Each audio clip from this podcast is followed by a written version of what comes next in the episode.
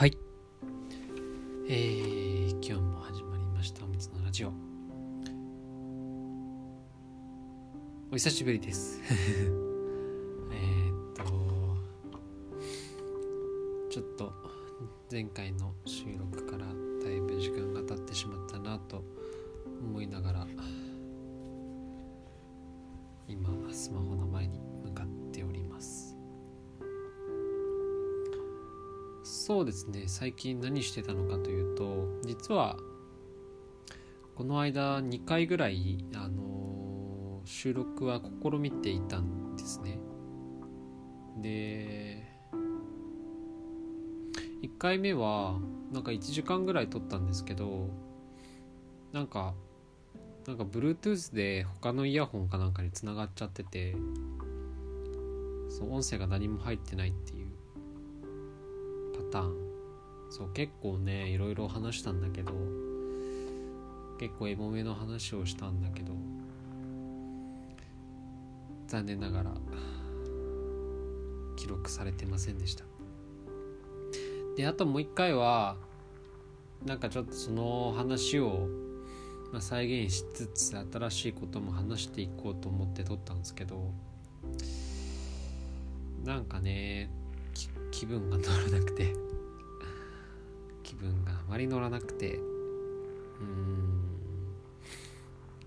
そう。気分が乗らないっていうところとあとはなんか言葉に気持ちが乗ってない感が自分で喋りながらしちゃってて。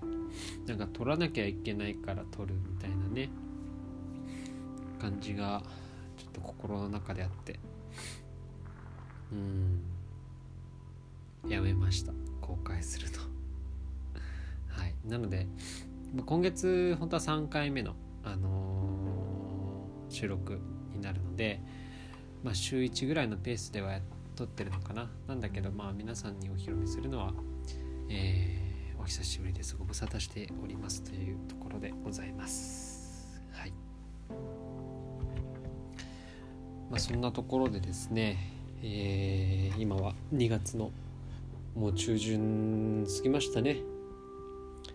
えーもう2021年の2ヶ月がそろそろ終わろうとしております。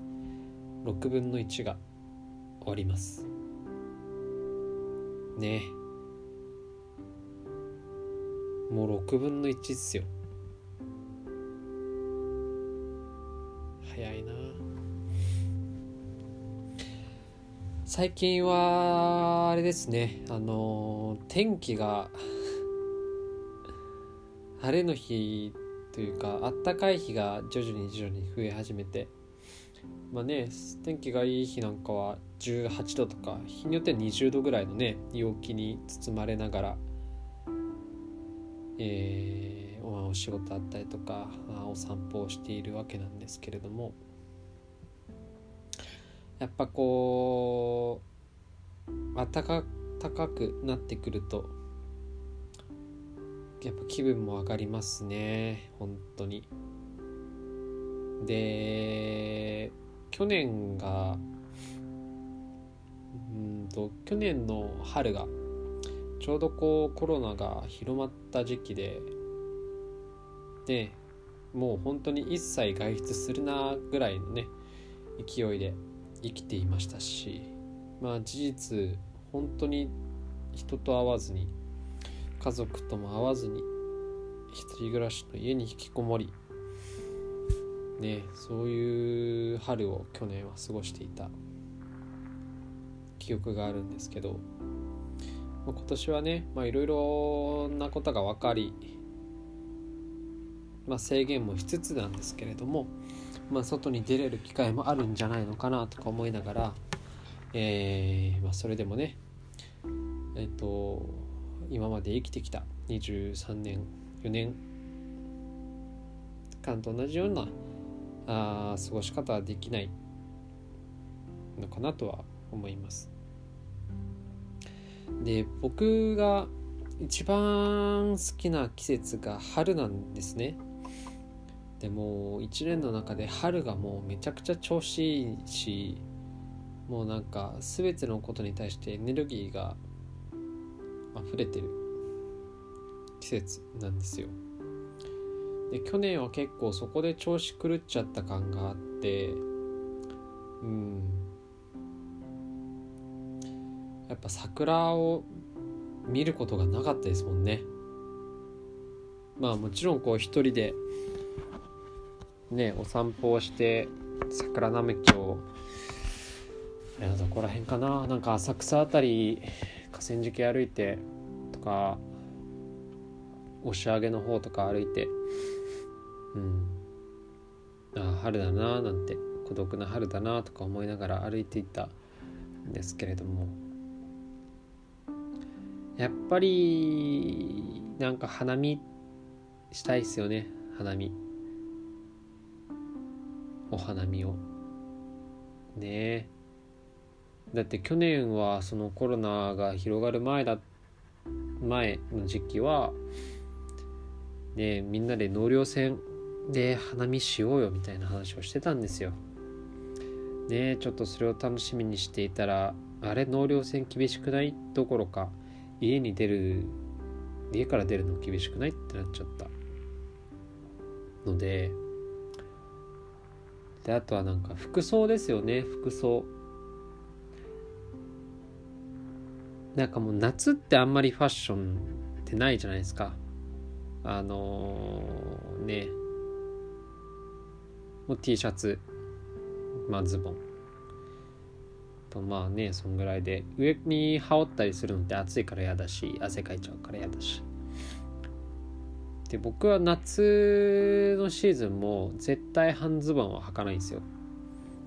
どうでもどうでもいいな。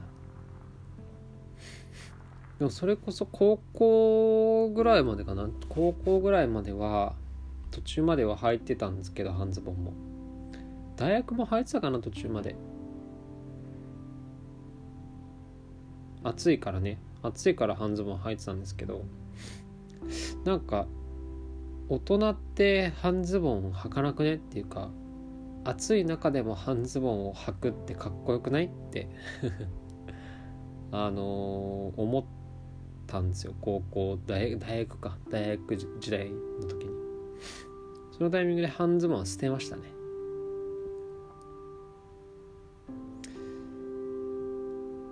うん。あとまあ持ってたけどあまり履かなくなったかな。うん。だからここ12年ぐらいはあの持ってはいたんですけど履かなかったので捨てた。っていう感じですね。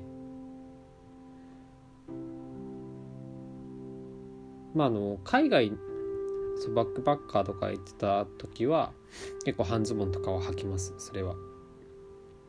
あの東南アジアとかねアフリカとか。あっち暑いんで。そう。なんか何の話じゃあそうだ服装の話ですね、まあ、夏はあんまファッションでができない。で僕冬はめちゃくちゃ寒がりで冷え性なのでファッションとかどうでもいいんですよね。生きていくために。あったかくするしかないので。なんで大体もうロングコート1枚着るか。頭ダウン着るか。でなんか今はこう室内で会うっていうこともなかなかないのでまあなんか上着を着て会うから中どうでもいいやみたいなね。大体白白と黒とっていうことしかできないんですけど春のファッション服装とかってねなんかこう白とか青とかジーンズ系のね色とかそういうコートロングコートとかを着れる時期。いやちょっと楽しみだな今年。そうお気に入りの あのジーンズ生地のロングコートがあって学生の時に買ったんですけどそれを去年は一回も着る機会がなくてねちょっと残念っていう感じだったので今年は春これからの季節に着たいな着れたらいいななんか思ってます。いというところの話をしているんですけれども前回のラジオで花束みたいな声をしたのね。あの映画の感想を映画の初日に見に行ったのでもうその日のうちに収録をしていろんな感想を話したんですけど思いのほかねあのー、そのラジオを聴いてくださった方がいらっしゃったみたいで。やっぱみんなね今最近「ブランチ」だったりとか、まあ、いろんなところで特集組まれたりとかしてねいろんな方の自分じゃない方のこう感想だったりとかを目にすることがちらほら出てきたところなんですけれども。皆さん見ました？ラジオの前の皆さんは聞きましたか？聞きましたか？じゃないか、えー、映画館へ行かれました、まあ、なかなかね。こういう時期に行かないよっていう方もいらっしゃると思うんですけれども。あの僕がなんだっけな。フィルマークスっていうの？あのアプリ。かな？フィルマークス。フィルマーク？あの映画のレビューだったりとかそう見た映画の鑑賞記録だったりとかをねあの記録できるようなアプリがあって、まあ、人と人とがつながって、まあ、レビューをね見えっこしたりとかあの知り合いとかとつながるっていうこともできるようなアプリなんですけど僕あのそれ勧められて半年前ぐらいかなあの始めていてまあもうフォローフォロワー2人フォロー2人っていうまあもうその始めたきっかけの2人しかつながってないんですけど。そう。でまあその友達とかも見てなんかまああ見たんだなとか分かって。でやっぱりあの最後のああんま言わない方がいいのかこれ。まあでも多分 CM にもなってるからいいんだけど。最後のファミレスのシーンファミレスでのシーンがあるんですけどそうそこのシーンネタバレは言わないんですけどそこのシーンがマジその元彼と自分のシーンと同じだったって言っててその映画のレビューで。あやっぱりなんかこうリンクする部分あるんだっって思いましたね。うん。まあ、ものすごいこう恋愛のあるあるが詰まった感じ。ねえ。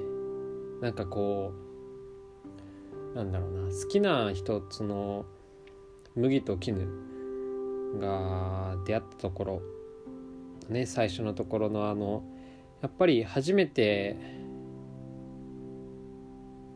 のこう異性というかと会った時だったりとか、まあ、気になってる人と初めてこうちゃんと話すタイミングってなんかこうお互いの共通点を探し合うとかあの見つけ出すっていう作業ってやっぱりなんかみんなやるんだなって自分の好きなものだったりとか嫌いなものだったりとかまあ嫌いなものはあんま言わないかな。好きなもの。うん。見たいもの欲しいもの。なりたいもの。そういったものをなんか一つ一つ照らし合わせてみながらね共通点とか親近感とかちょっと引いたりとかね。でまあ引いた時もあんまりそれをこうドン引きは分かりやすくはしないで心の中に留めておいて軽く流すぐらいのね。なんかやっぱりやっぱなんか恋愛って普遍的というかねあるんだなっていうのは非常に他の方の感想だったりとかも聞きながら面白いなと思ってます。今でもあの忘れなは聞いてますよ。継続してオーサムシティクラブ忘れな。オーサムシティクラブあの他の曲もちょくちょく聞いてます。でも大体 Spotify であのミックスで流しちゃうので曲名はわからないんですまだ。忘れなしかわからないんです。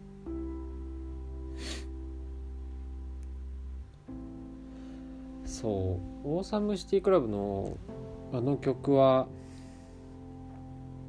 途中まで歌えるんですけど中盤、まあ、2番か。2番のところからの女性の方が歌うところのキーが高いじゃないですか。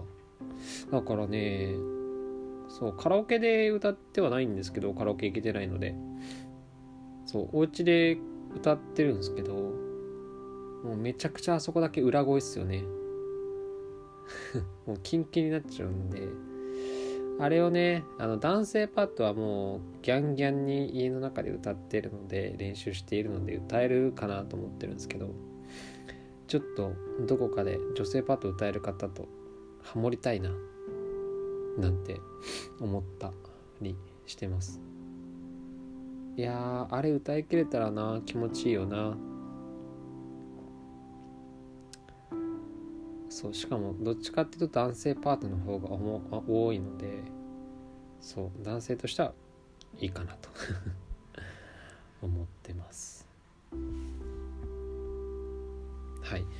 で最近まあ忘れなとかのねオーサムシティクラブでも聞いてるんですけどあのー、まあファーストテイクを聞いてるっていう流れで結構その初めてのアーティストさんをファーストテイクで知るっていう機会が増えてます。前で言うとスーパービビヘイビア。違うビヘイビアじゃないんだね。スーパービーバーさんとか。で最近聞いたのがあのゆうりさん。ですね。でおそらく SNS とかで何度か動画を見てたことあったんですよ多分。だけど曲ちゃんと認知してなくて。でファーストテイクの入ってるかくれんぼかな。そうかくれんぼを聞いたらまあドハマりしまして。ギャンギャン何なんだろうな。歌うまいんですけど出なくはないんですよね。音域とか。出し方的に。だからもうビーズとかミスチルってもう出ないじゃないですか。頑張っても。だけどまあゆりさんその出なくはないところで歌ってくださっているのでなんかね口ずさむとめちゃくちゃ乗っちゃうというか気持ちよくなっちゃう。そう。かくれんぼとドライフラワーがまあ最近有名ですよね。あとまあいくつかピーターパン。とかなんかねちょっとこう強めというかなんか愚痴を吐き出す感じの曲があった気がするんですけど。そういうのも好きですね。まあ、好きですねって言っときながら曲名出てきてないので、お前にわかだろっていう感じなんですけど、まあにわかで何が悪いっていう 開き直ります僕は。はい。まあそんな感じで相変わらず映画だったりとか、えー、音楽だったりっていうところに支えられながらこの孤独なリモートワーク化の中で、えー、過ごしています。ねえまあ映画はちょくちょく見てたりするので最近だとアルキメデスの対戦ですね。ダースダース菅田将暉さんの作品ですね。あの架空の人物の話になるんですけれどももう公開されたのが23年34年前になるのかな？戦争系のお話で僕はね結構震えました最後。うん。アマゾンプライムで見たんですけど。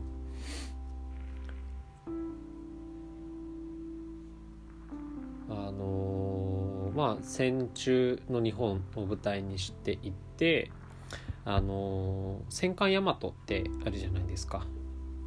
最後のねあの武蔵と大和っていう二大戦艦があって両方とも沈没する実在した戦艦なんですけれどもそれをこう題材にしたドラマになっていてでそれをこう設計した人ていたところにフォーカスをして進めてるんですね。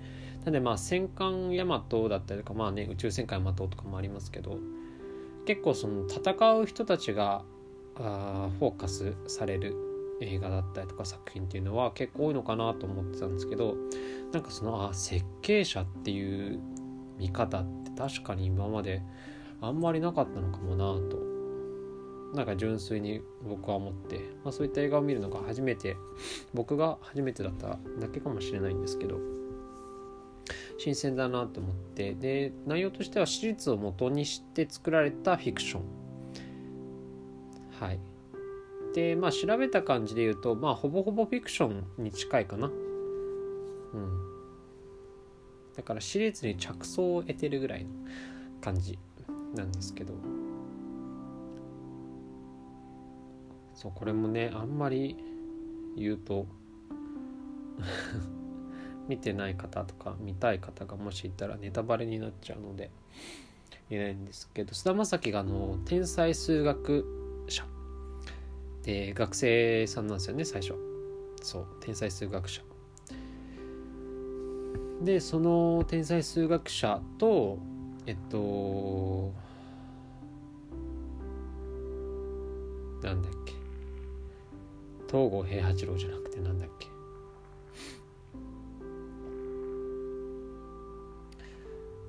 忘れました。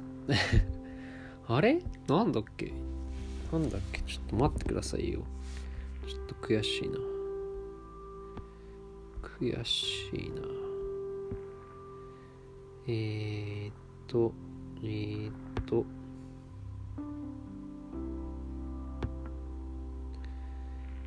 東郷東郷平八郎なわけないですよね。山本五十六ですね。山本五十六。これが舘ひろしさんがやられてるんですよね。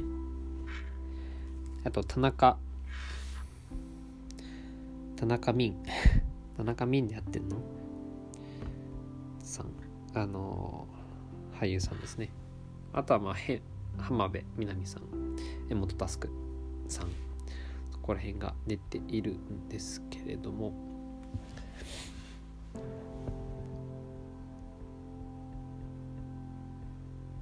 結構ね、まあ、戦いのシーンとかほとんどないんですよ。だからもう数学者の戦いなんで描かれてるのは。でその数学者が何をするかっていうとその戦艦大和の設計をねあの軍部がこう出してきた時にその設計の見積もり、まあ、一体この戦艦をいくらで作るんだっていうのが、まあ、あの政府の中で分かれている。意見の中で、まあ、軍部の中でですね。意見が分かれている中でどうやら戦艦大和こんぐらいの値段って言ってるけどもっと高いはずだぞってその不正を暴くために菅田将暉演じる甲斐少佐まあ甲斐学生っていう立場なんですけど最初は。が招集されてその才能いかなく発揮してで一つの真実にたどり着くっていうような変化なんですけど。まあああいう解釈があるのかっていうのを考えたことがなかったのでああ面白いなって思ってました。あとあの SP 岡田准一さんがやられてる SP ドラマもリアルタイムで見てましたし映画も何回か見てるんですけどやっぱ面白いなって思いながら。で野望編と革命編っていう2部作になっていてまあもうバトルシーンアクションシーンは圧巻ですよね岡田さんは。なんか日本版トム・クルーズかみたいないうこうスピード感で始まるんですよね。野望編とかは。そう。テロリストを捕まえるために爆走しながら格闘しながら走っていくんですけど。まあかっこいい。そして若い。もう10年ぐらい前になるんですよね作品も岡田さん。若い。そして牧陽子も若い。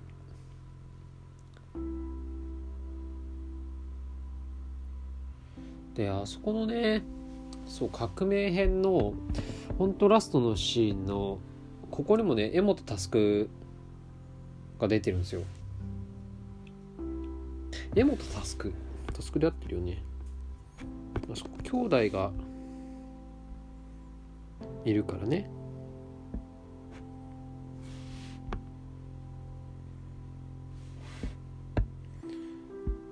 そう柄本佑弟柄本卓だっけ？なんだっけ？時代だ。でお父さん柄本明ね。ここの家族すごいですよね。奥さん安藤サクラでそのお父さんが奥田英二ねえ。俳優一家ですからねここは。アカデミー賞も出てましたけどね。夫婦2人で。去年かな。そう。で SP の革命編の最後にもあの柄本佑が出ていて。なんかねそこでねもうすぐだぞって言うんですよ。僕あのあの言葉が意味深すぎてなんかこうまだねいくつか伏線が残ってるところであ次のシーズンあるのかなって当時思ってそっから何もないんですよ音沙汰が。でもう10年なので、まあ、今僕が24になっているので14歳ですよね。この当時で言うと中学23年生。でドラマで言うと小学生とかですよね。そういつやるんだろうというか本当にもうあれで終わってるのかちょっと気になるな。気になるなと思っても10年経ちました。はい。まあでも10年経ちましたで言うともっと待ってる作品ありますね皆さん。10年どころの騒ぎじゃない作品が今か今かとなってる。このラジオを聴いていただいてる方の中にも思い当たる方々がいるんじゃないかなと思うんですけど。そう。エヴァンゲリオンですね。エヴァンゲリオンはですね多分誕生日僕と同じぐらいなのかな？エヴァンゲリオンの最初については。そんな感じだったんじゃないかなと思うんですけど。エヴァンゲリオン。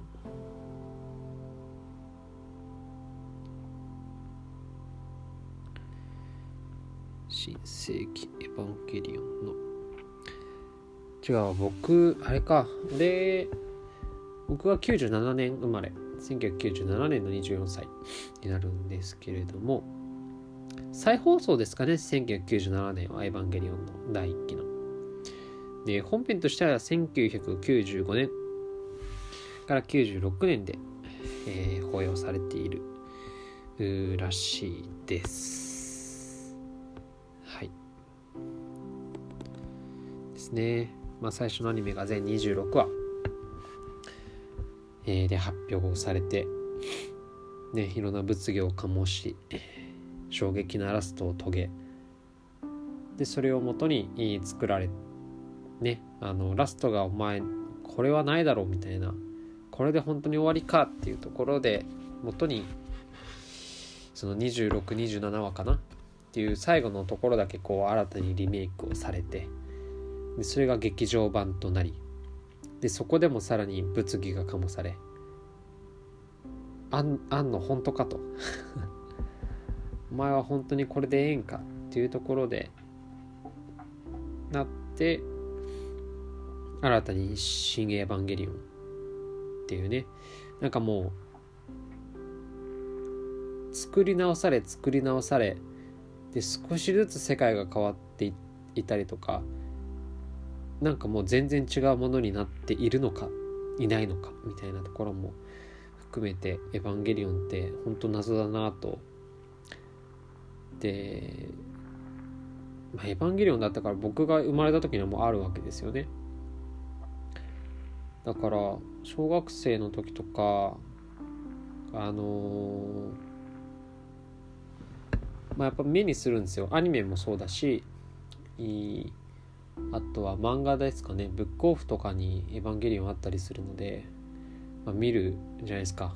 あのガンダム系というか、まあ、ガンダムでもないですよね。あれ機械じゃないから人造人間だから。そう。また全然違うものなんですけど。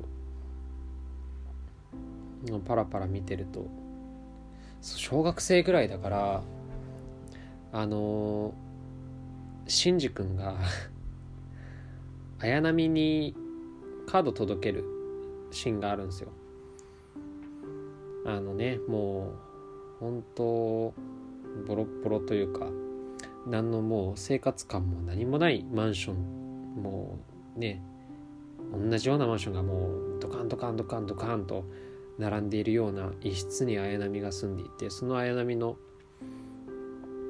家までね真司君がカードキーをこう渡しに行くんですけどピンポンしても誰も出ないんですよ。まあここは有名なシーンなんですけど。で「綾波入るよ」とか言って入って。で物色しちゃうんですね。まあ物色っていうかそんな悪気があってするっていうよりもあれいないのかなみたいな感じで。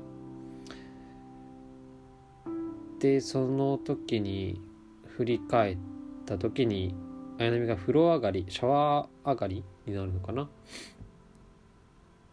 でもうほぼ裸ですよね。って言ってシンジ君が大慌てしてあこれはっていうシーンをやっぱ小学生だと衝撃で そう衝撃で直視できないんですよ。あこれは見ちゃいけない大人の本なのかと。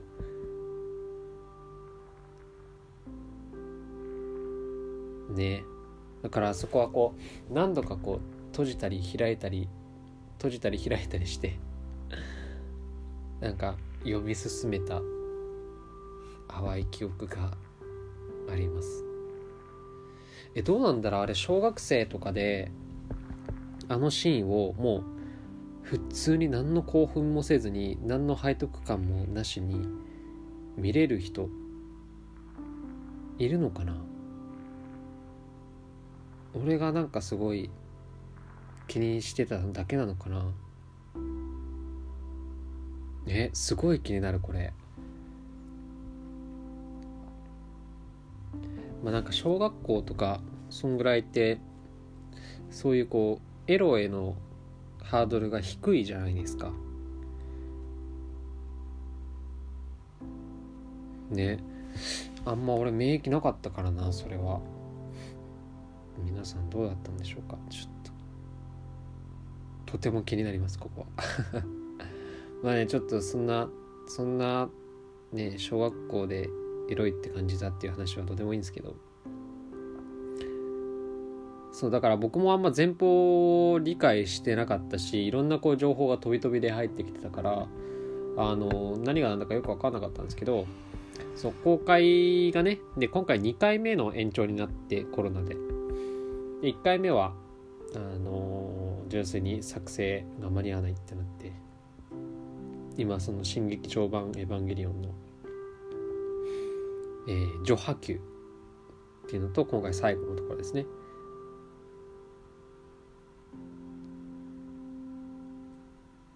それが公開されるんですけど YouTube であっちゃんオリエンタルラジオのあっちゃんのねあの YouTube ものすごい人気だと思うんですけどそうたまに見たりとかしててにしたら「エヴァンゲリオン」の解説の動画が上がってたんですよ。でなんかちょっとなんかちょっと見たらなんかね4時間とか5時間ぐらいの動画なんですよ。それがまあ「エヴァンゲリオン」をこう解説し尽くすみたいな感じのやつで要はその「エヴァンゲリオン」がその1995年から6年に公開されたのがアニメが最初ででそこからねリメイクをしたりとか再放送したりだとか映画になったりとか映画も作り直されたりとかそういったこう時を経て今2021年かもう25年とかですよね。5年6年生まれてから経ってでなんかちゃんとした着地が今のところないというかあるんだけれどもファンが納得してなかったりとか納得してる人もいれば納得してない人もいればみたいな。そんな感じのこうね。でも歴史はやっぱ僕は知らないわけですよ。なぜならば僕が生まれてくる前にエヴァンゲリオンもいたから。そう。だからその何がそんなにこう歓喜するところなのかっていうところも含めてエヴァンゲリオンの深いところなのかなっていうところをその5時間の動画であっちゃんがもうひたすらものすごい熱量で話してる動画を見たんですね。まあもう見たのは1ヶ月ぐらい前かな。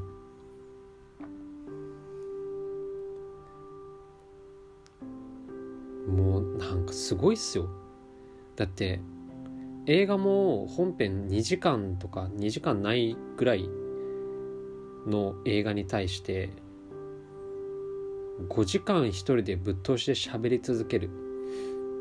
しかもそのスタジオカラーさんっていうエヴァンゲリオンを作ってるねアニメーションの会社があるんですけどその会社からそのエヴァンゲリオンの YouTube やりますよっていう許可をねその申請出したらしいんですよ。したらなんか音沙汰なかったらしくて通常そういった解説動画とかってまあねじゃあこの第3の人がとかなんかリリースだのなんかねいろいろアダムスなのこういろんなこうキャラクターのね名前が出てくるのでそれに合わせてこうその画像だったりとかを、まあ、ピンピンピンピンね貼ってったりするわけですよ。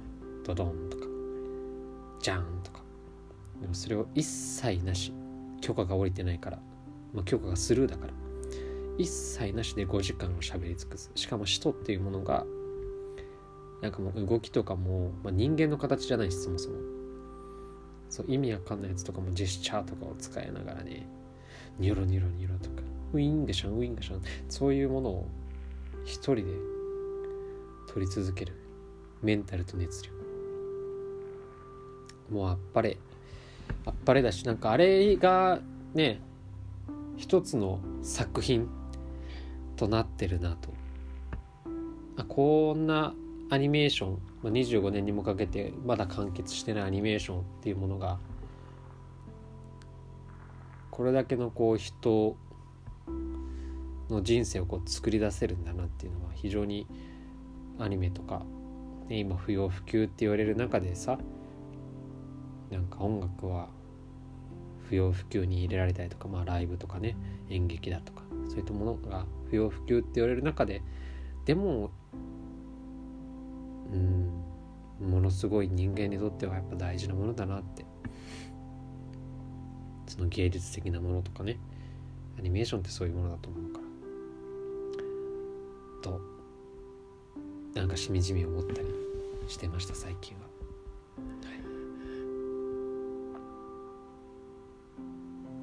ですね。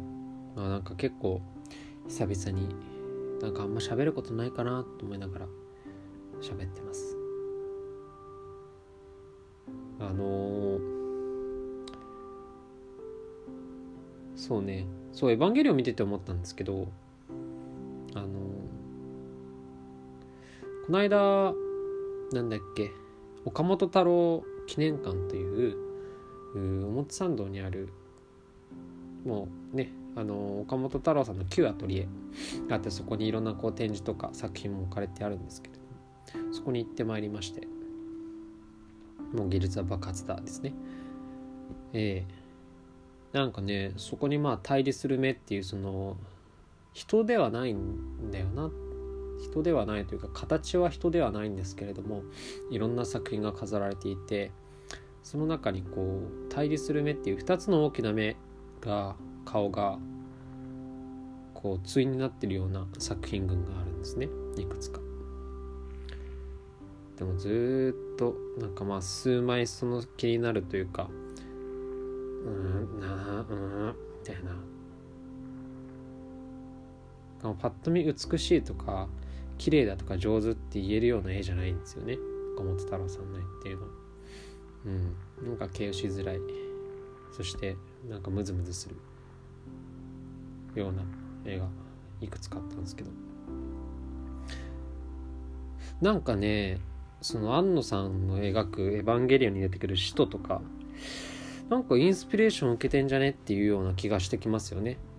まあどっかしらいろんな作品とかで受けてるんでしょうけどなんかねすごい近いものに感じたんだよな。まあ特に使徒。使徒がその岡本太郎さんの描いてる作品対立する目のうちのなんかニュアンスだったりとかあとはまあ分かりやすいところで「太陽の塔」とかですよね。あとあの渋谷の駅に飾られてるものなんかはなんかもうあれ首都だよって言われたら首都あ首都だってなりますよね。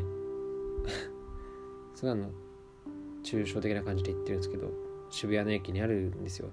大きなロータリーのあのね銀座線とかから京王線に乗り換えるところのね中間地点にものすごい大きい壁に小本太郎さんの作品が飾られていて。もう首都ですよねあれ。うん。ちょっとどどうでもいいっていうかちょっと関連して最近思ったことが言ってみました。そうまあ芸術はね大事ですよっていうところでで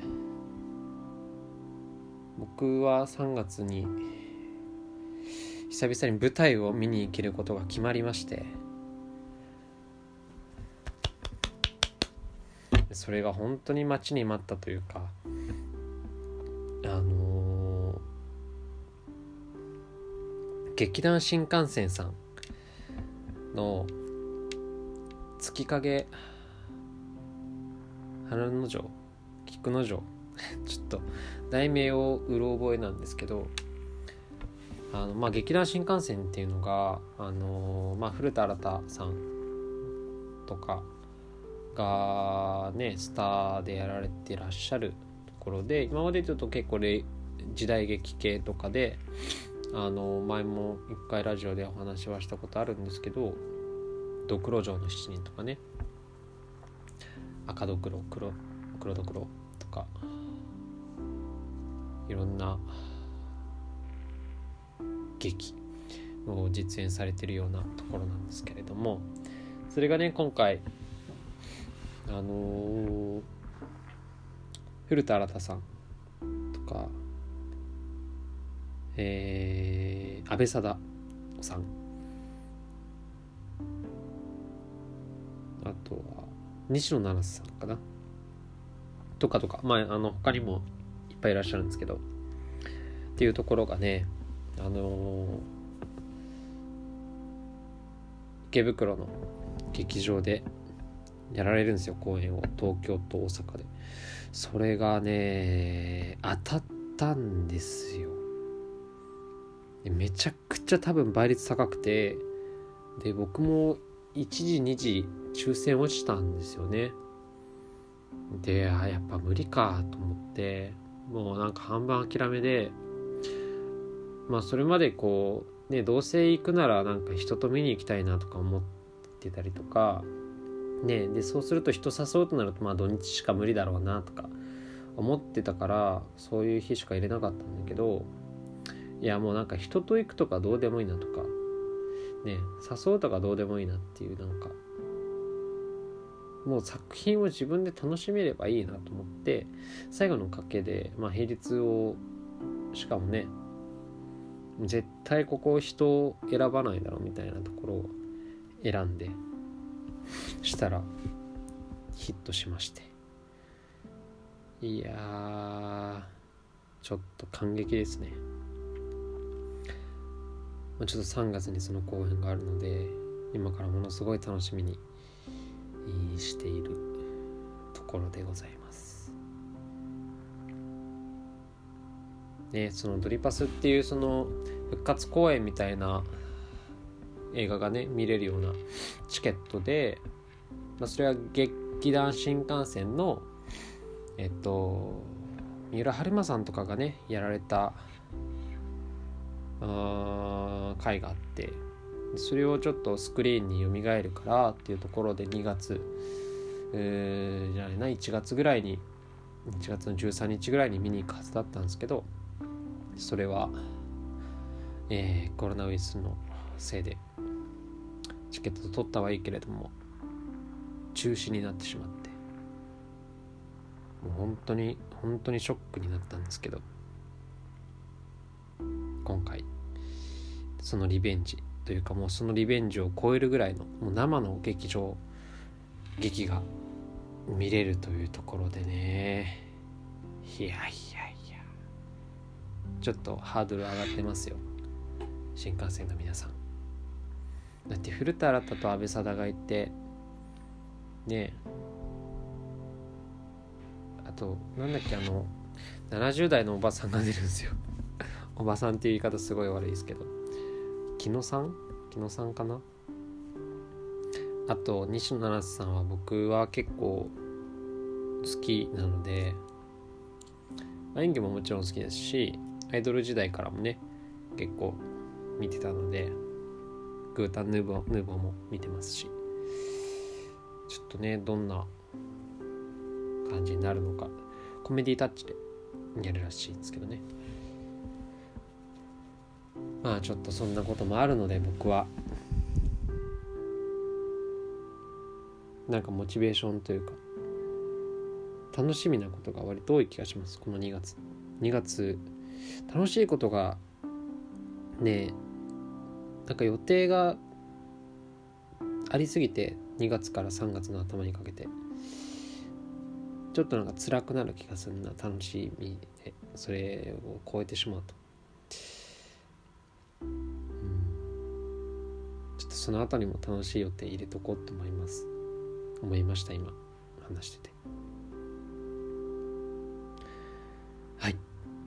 というところで久々にちょっと話をしてしまい長くなってしまいましたがいつも通り僕はいつも通りです。はい。皆さんもね暖かくなってきてちょっと花粉も飛び始めているかなと思うので。まあ皆さんマスクしてるんで大丈夫ですかね。まあちょっと体調は気をつけて、えー、過ごしていただければなと思います。はいそれでは、えー、今日はここまで以上となります。おやすみなさい。さようなら。